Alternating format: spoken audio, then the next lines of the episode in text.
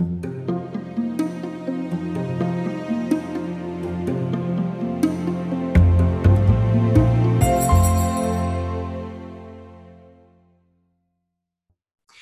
to the Clinical Consult, a podcast from the National Register of Health Service Psychologists, examining timely psychological trends and excellence in clinical practice. I'm Dr. Samuel Lustgarten. Today, I'm joined by two fantastic psychologists, Doctors Wendy Nilsen and Lisa Ulmer, to discuss precision medicine and the work they are doing at the National Science Foundation, NSF, to transform and personalize health and medicine using technology based solutions. Dr. Nilsen is currently the acting deputy division director in the Division of Information and Intelligent Systems within the Computer and Information Science and Engineering Directorate at the NSF. And Dr. Ulmer is a clinical child psychologist who is currently completing a science and technology policy fellowship at the NSF, which is sponsored by the American Association for the Advancement of Science, AAAS. As part of her fellowship, Dr. Ulmer is co chair of the Healthcare Policy Fellows Affinity Group. Wow. Thank you both for being here with us today and welcome to the program. Thank you so much for having us. Yes, absolutely. So absolutely. Yeah. Well, Wendy, Lisa, I'm I'm so eager to dive in today and, and learn a little bit more about some of these phrases that I've been reading about increasingly in the field phrases like precision medicine or personalized healthcare or individualized healthcare. They seem to be popping up more and more. I'm seeing them in, in both kind of like public facing literature, but also scholarship, scholarly work as well. And I want to dig into this concept a bit further. What is meant by phrases like, you know, quote, precision medicine? And also, why is the NSF at the forefront of this mission? So let me let me start with the end of your question because I think that that's a key question and it's it's something we hear often. So the National Science Foundation is is the place in the U.S. that all of the sciences come together. So we do we have biology, we have computing, engineering, geo, sciences, um, social behavioral. We have all the sciences in one building, but we work we work with other agencies when they need kind of these transformations in these fundamental sciences to mm-hmm. drive other things. Smart health comes from that. What we watched was the computing and engineering world take off with mobile technology with computing in ways that the health world wasn't.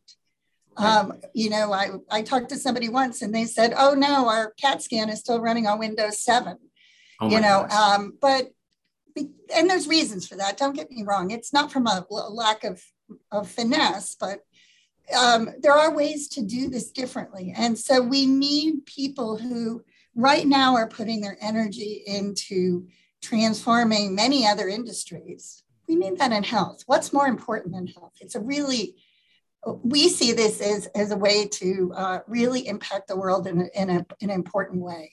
Mm-hmm. because while all the other industries make sense and are important, nothing's more important. if we don't have health, we have nothing else. Hmm. So the National Science Foundation came together with the National Institutes of Health um, to really start to address what kind of really transformative computing, engineering, math and math, social behavioral sciences. What did we really need to do um, to transform health? Mm-hmm. So um, we work together because what we want to make sure is what we, we saw originally was people would be creating new computing, new engineering, especially without talking to the health world. Right. Um, so they would solve the problem.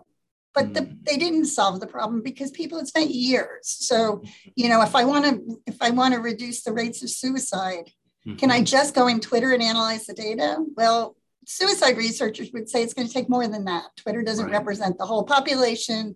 You can't just look for words like death and, mm-hmm. and do that. There's a lot. Of, so by bringing the sciences together, bringing the biomedical community in with the fundamental sciences, we can work in a way that really transforms the field. Mm-hmm. Mm-hmm. So that's our, our first thing. So then when we think about things like precision medicine or personalized health, um, I think this is where NSF is so kind of important because these we, in health we have traditionally looked at averages across populations. So the studies say, you know, at this age with this history, you're you're more than likely to do have this problem or that problem. Some areas we have better data, some areas we don't. Um, I know, you know, when I, as a psychologist, I know psychology's been challenged with getting the kind of data that we need because it's hard to get big representative samples. So, hmm. you know, if I'm coming from a, especially if I'm coming from a minority group, these are challenging. So, are my numbers right? I think it's kind of when you think about aspirin. Um, when we started with aspirin for heart disease, it was a sample of 32 older white male physicians. Wow. So, if you were an older white male physician, fabulous, take that aspirin because it hmm. reduced your heart risk. Now, for me, oh, wait, when we did the data, it's not so much. So, and for an African American woman or, or a, a Latina, is the numbers the same? We don't know.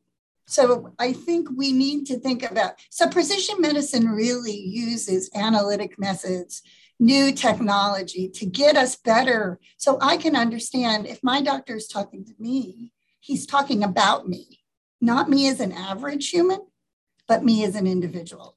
So my risk might be up for this, but they might be down for that. I can take that complex dynamic system and create models of it. I can get data that I need to create a model. Um, I clinicians do this all the time, but sometimes the data is too spread, too unable to be accessed. Right? You can't get, you know, you can send people home with things all the time, but do you get all the data? Do you get it in real time? I'm thinking, sure. you know, in cognitive behavioral therapy, right? We wanted data in real time mm-hmm. because you know you're if you look back and try to make a comment about how I was feeling, it's going to be different than I'd be feeling in the moment. Absolutely. So, you know, using technology to change that, we can get these personalized models that deal with us as an individual and give clinical clinical teams the tools that they need to be able to do what they do so well. Mm-hmm. I, Wendy, when you share some of that feedback, it's so helpful for me and, and hopefully our listeners too to better understand the, the scope of NSF's work, but also what precision medicine is setting out to do. I, I think about the, the power that you talk about, or the change that you're trying to get at from a more siloed to interdisciplinary approach to everything. We've been so siloed in, in all these different ways. Much of my research and scholarly work has been focused on you know privacy in the technology space and i think about that very siloing that you're talking about wendy that that if we have a bunch of technologists and a bunch of psychologists, we might not know how to read those privacy policies and terms and conditions and protect our clients or patients in the process. That companies might design something and we might be giving those to our clients, but at the same point, who's doing the, the translational work and how are we working together to create some of those interventions and systems of change? So it's really interesting to hear you talk about that on a broader, um, even larger uh, research field and also applied care. I'm also thinking about, you know, I was going to be asking about this later in our conversation, but I, I feel like asking about it now. And Lisa, I'd love your feedback too. Like, what does all this mean for health equity? Because I kind of hear that built into Wendy's answer a little bit, but I'm, I'm curious how you two think about this. So I'll start on that because I think it, it really is implicit and or explicit actually in what we're trying to do. Um, technology is ubiquitous now. Um, and but as you know, in privacy, ubiquity doesn't necessarily it causes additional problems. Mm-hmm. When we bring teams together in a way, we can make sure we're not doing harm. Hmm. Um, but we can also collect data a, in, in a way that makes sense for people. Should I, if I'm working two jobs, you know, have to come in and do things right when I need to, mm-hmm. right when when my clinician needs to, or can I provide information? Can I provide things um, in real time? I'm just thinking of a, a project a few years back where they were looking at people being released from rehab. Um, so they'd been in substance abuse treatment, they were out in the community, and they used GPS tracking and asked people where they use. Mm-hmm. And when those mm-hmm. people got were headed into the area where they used, they um, actually got a ping from their clinician and said, "Hey, Lisa, I noticed you're in the neighborhood where you've had trouble in the past. You okay? If you mm-hmm. didn't respond after a few pings, you actually got your clinician on a FaceTime saying, wow. Hey, Lisa. what happened was everybody was worried about the privacy. And yes, I believe me, we're all worried about that. Mm-hmm. But what happened was the people in this program were thrilled mm. because they were getting the help they needed when they needed it. So, mm. um, and that was, you know, that was a whole range of folks who, you know, were very, you know, they were grateful for their treatment, but this extended it. It put the, it put their clinician in their pocket, really. Yeah.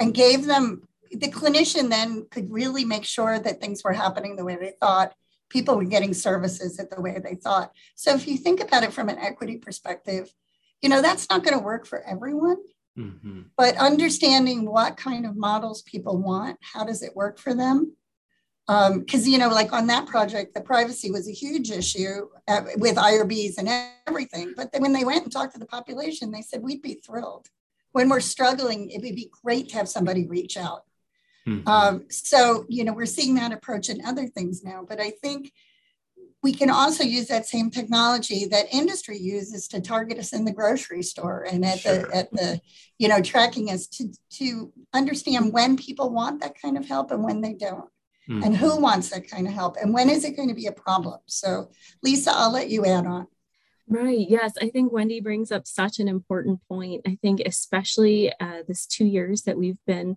in the midst of the pandemic and the need for mental health services has just skyrocketed. Right. The, the EDs have really filled up with um, um, people reporting suicidal ideation. There's more need than ever for um, for access to evidence based interventions. And technology can uh, bridge some of that gap to provide um, the needed intervention. Unfortunately, there just are not enough psychologists and there just are not enough slots to see everybody who needs the care right at, at, at this time. And but technology can fill some of those gaps. I mean, there are apps that are using machine learning and AI to um, personalize um, evidence-based treatment, cognitive behavioral therapy. Um, there's a, a, really cool project that the NSF is funding that's targeting um, opioid use disorder. Um, they're using, as I said, artificial intelligence and machine learning to personalize uh, CBT and biofeedback. Um, and, and using virtual reality to target this. So I wow. think using technology to provide um, broader access mm. um, to people when they're having challenges is is going to bridge that gap. But also, I think it's important to note that um, our health system really targets people who are are having a, a really tough time um, mm-hmm. and that we're not so great at prevention. Mm-hmm. Um, and apps and technology can provide uh, help and um, interventions to try earlier when people are having trouble so that they don't get to a point where they're in a um, in a critical moment absolutely absolutely yeah and i think that's something that um, i've often thought about even when i'm working with clients and they come to me um, we're often in a crisis mode or we're in a tough, tough period. You know, when couples come to me, they're traditionally not saying everything's great. We just want to check to make sure the engine's working. Um, usually, there's something that, that there's there's some sort of sound that's happening in that engine, and we're we're here to try and figure out what to do next. And and that preventative approach, it sounds really provocative, and like I'm really excited by it. I'm I'm curious. I'm hearing two words precise and broad. And in my brain, I'm thinking about something. I, I wrote this uh, to you all before our show, but I'm thinking about this documentary that I re- recently watched. It's not a new documentary, but I was uh, cued to it because of um, Dr. Paul Farmer's recent passing. Um, the late humanitarian and physician worked in places like Haiti and Rwanda and really had a broad based, almost like public health approach to various uh, key issues in those populations tuberculosis, uh, HIV and AIDS, for instance. Um, and he was working in these poor nations traditionally. And I'm thinking about Dr. Farmer's approach and maybe this precision medicine and trying to kind of conceptualize where these two fall? Where do they go? Because one seems really like let's target, let's let's recognize that some of our research too from the past did not represent the groups we are now treating and seeing. And then, you know, treating a big, broad swath of the population that is dealing with like a, a population health issue. And so, how do these two kind of interweave or overlap, or, or how are they separate and dis- distinct? Mm-hmm. Yeah, that's that's a great question, and that was such a great documentary mm-hmm. as well.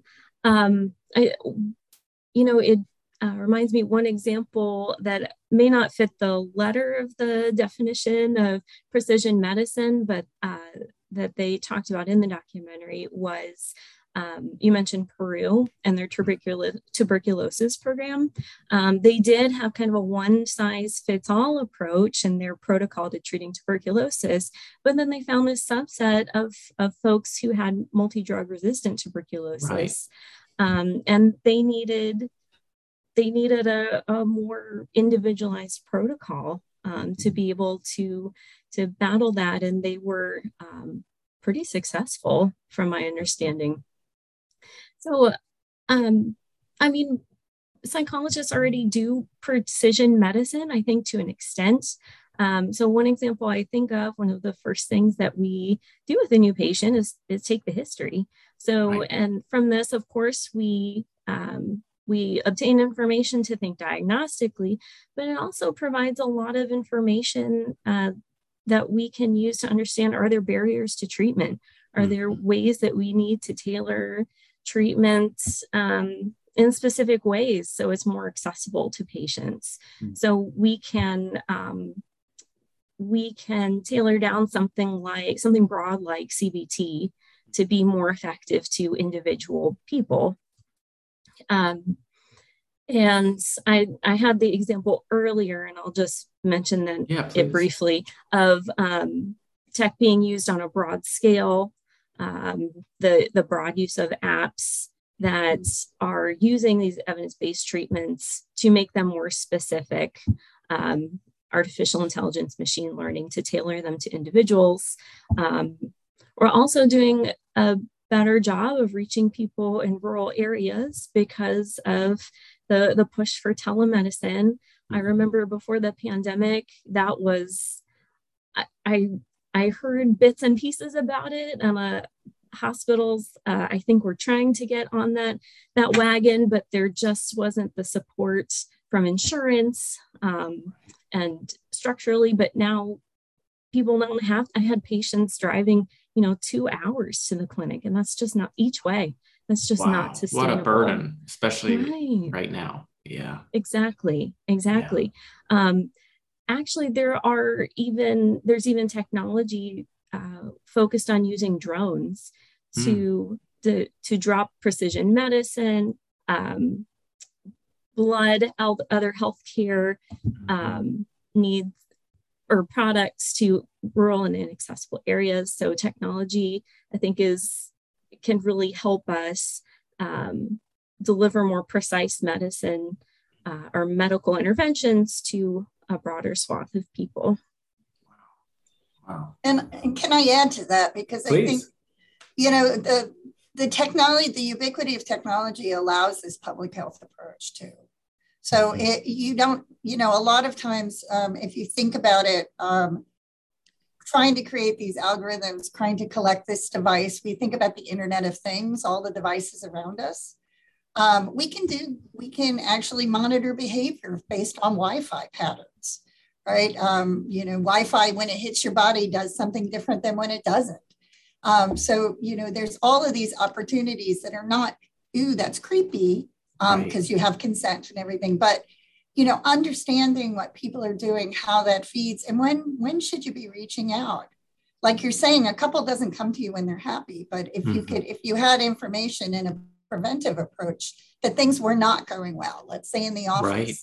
um, you were collecting some non-invasive data but you know some and that you could then say i you know hey i think you know i think you're having I think we could do with a talk at this point. Hmm. You could do these reach outs, but but that's an efficient and effective way to get there.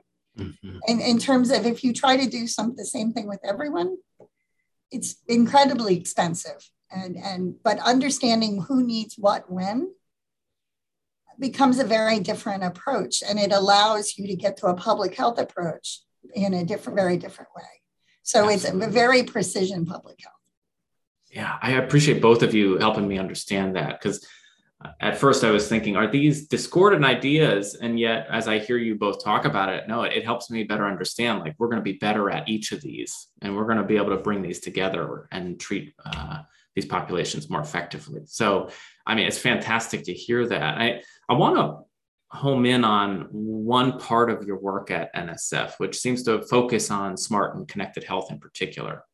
As I understand it from, from the literature, it's to accelerate the development and integration of innovative computer and information science and engineering approaches to support the transformation of health and medicine. So tell us a little bit about what that what that might mean to us. What what is this smart and connected health program?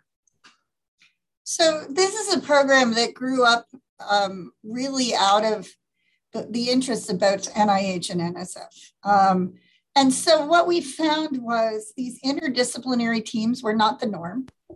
Mm-hmm. Um, and like you were saying, you know, how does a psychologist talk to a computer scientist? I'll tell you, we had a battle one time. I was writing a paper with a computer scientist, and I kept saying gold standard for treatment. And he kept talking about ground truth. And finally, I said to him, mm. What the heck do you keep talking about truth? This is health.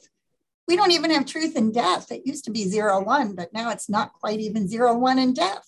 Mm-hmm. Um, you can be sort of dead in the dead world, you know? Right. So he said, what does that mean? Like we we require things to exist or you know, we need to measure them. And I said, well, we measure too, but we call it ground truth. It's as close as we can get to truth. Mm-hmm. Oh no, I mean we call it gold standard because that's as right. close as we can get to truth. And and it was it was in hindsight it was hysterical, but it was mm-hmm. so frustrating mm-hmm. when we were having this conversation because we respected each other, but we were really so talking at cross purposes. So sure. what we wanted to do was uh, build the teams that would allow that crosstalk to begin, that would allow people when you know everybody that doesn't work in them in that clinical healthcare system under, always says, "Why is this happening? Why is this happening?" If you come from tech, let's say you're you know you work for Amazon, you think, "What kind of supply chain is this healthcare system?" It doesn't make uh-huh. any and having people that understand those systems, who know the research, know why we are where we are, allows people then to work on in a way that will actually be translatable.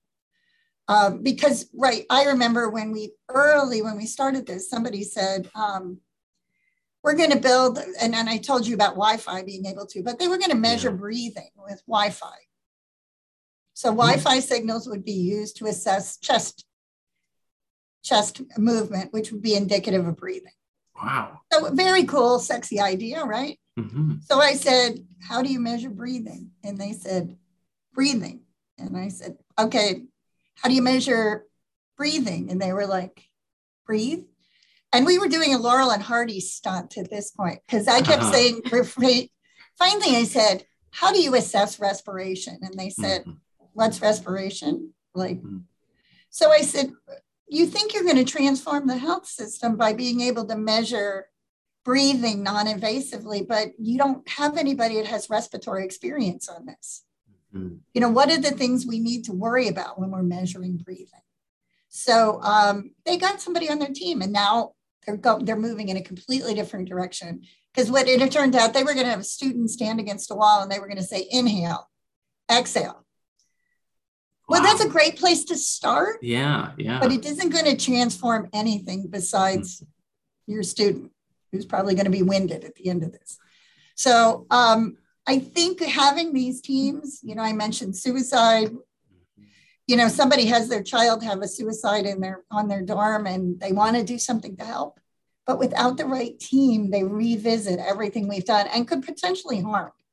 So what we want is these teams to start, and what I think is really glorious about what we do is we fund a lot of students. So these teams have graduate students and undergraduates working with them. So they're creating a new language.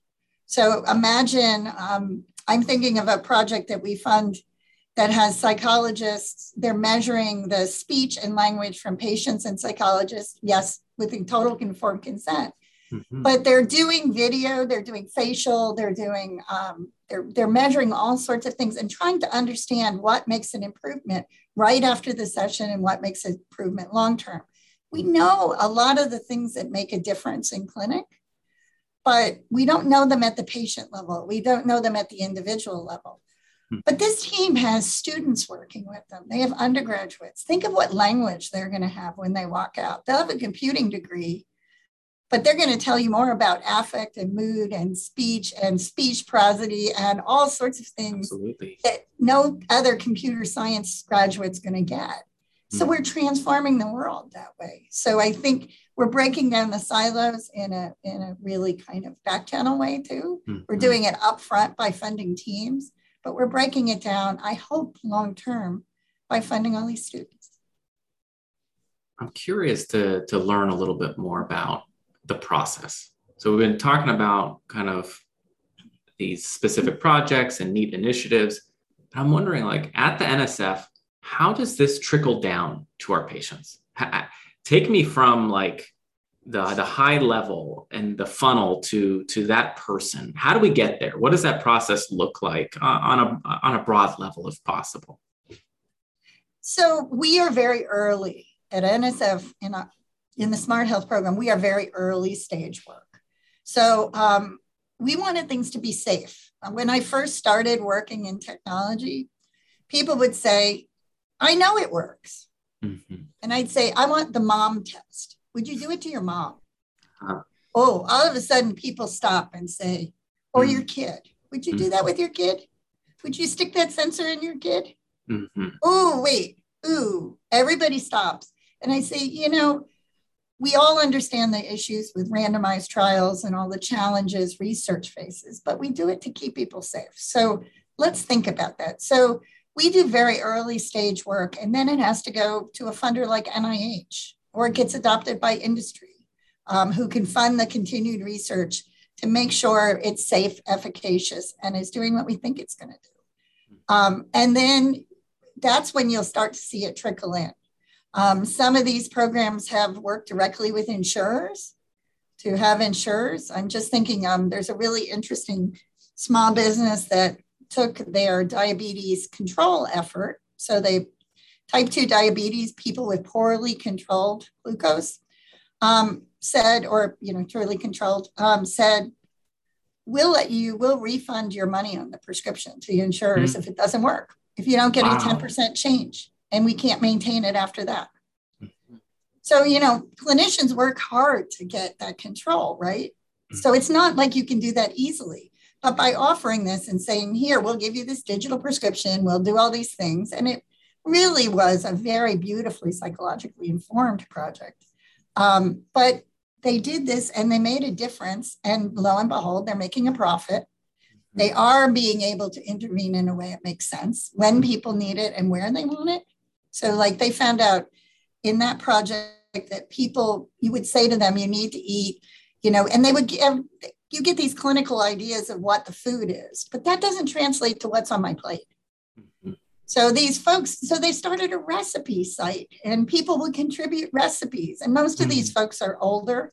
They would start contributing recipes and, and saying, when I'm having this, I use this. And oh, try this. It's a lower starch. It's lower, sure. it's got lower whatever. And um, but that you can do in a technological space. It's easier. You can, how are you going to do that in your clinic? Have a recipe right. wall?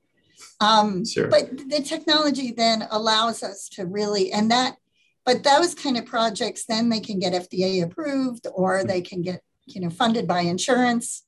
Um, you know, they can, and and a lot of what we do ends up through the FDA approval process because they're if they're if they're involved in the treatment of a, diagno- a diagnosed disorder, then they have to be.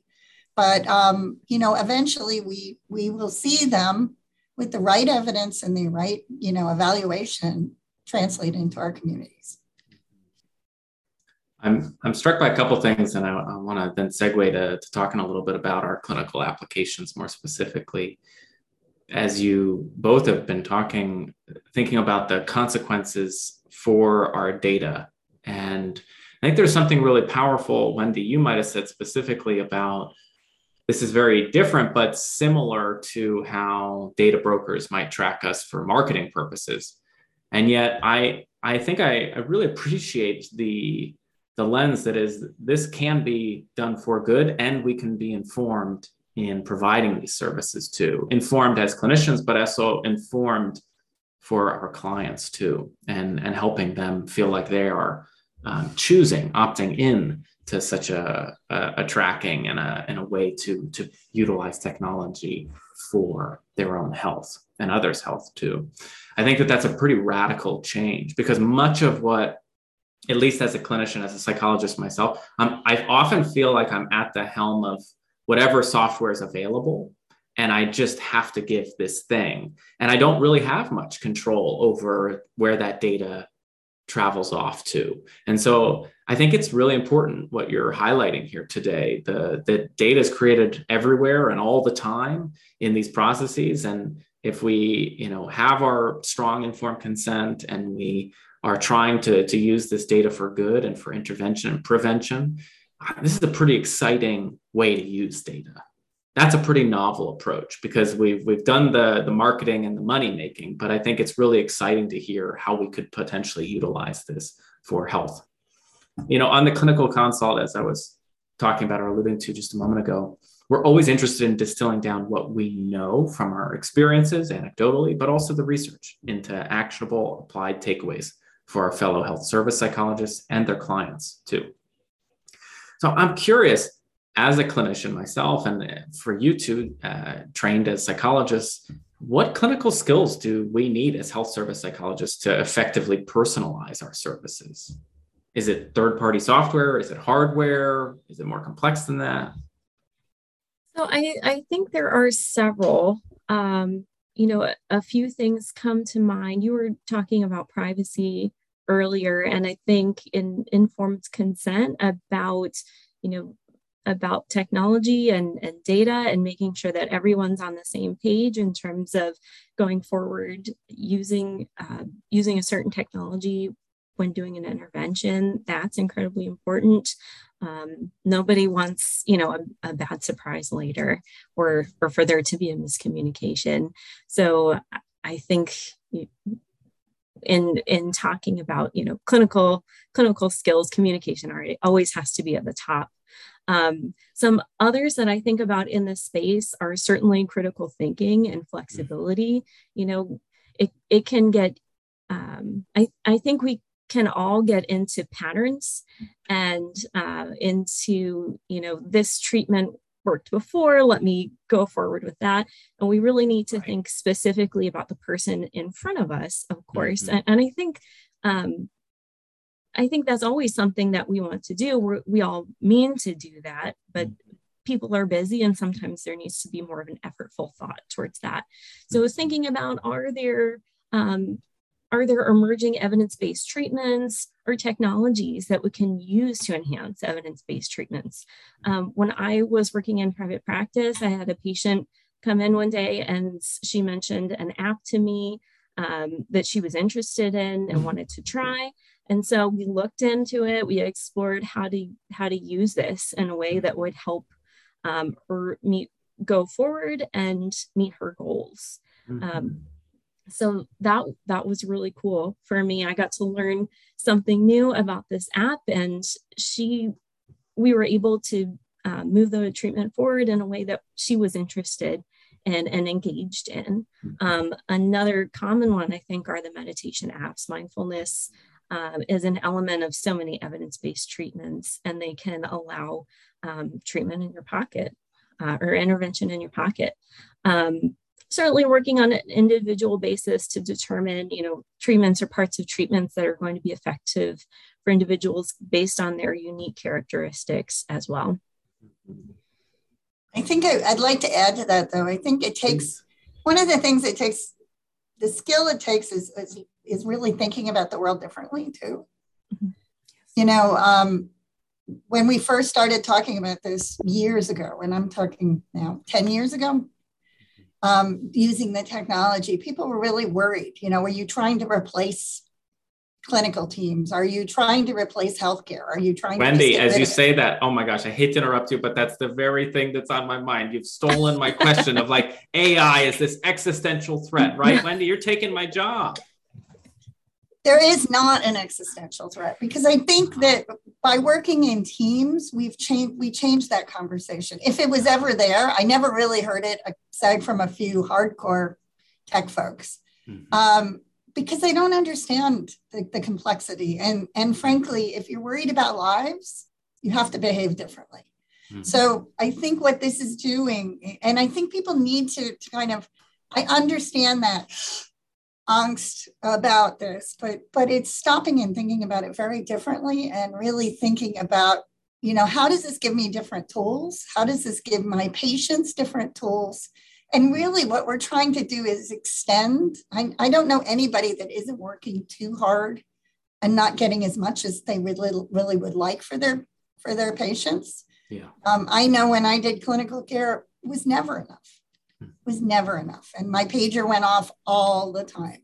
Yeah. Um, but I think what we're trying to do is a let people do what they do well, mm-hmm. um, and not have to track things that you know, collecting data shouldn't be, you know, it's part of what we do. Understanding the data, that's what humans do well.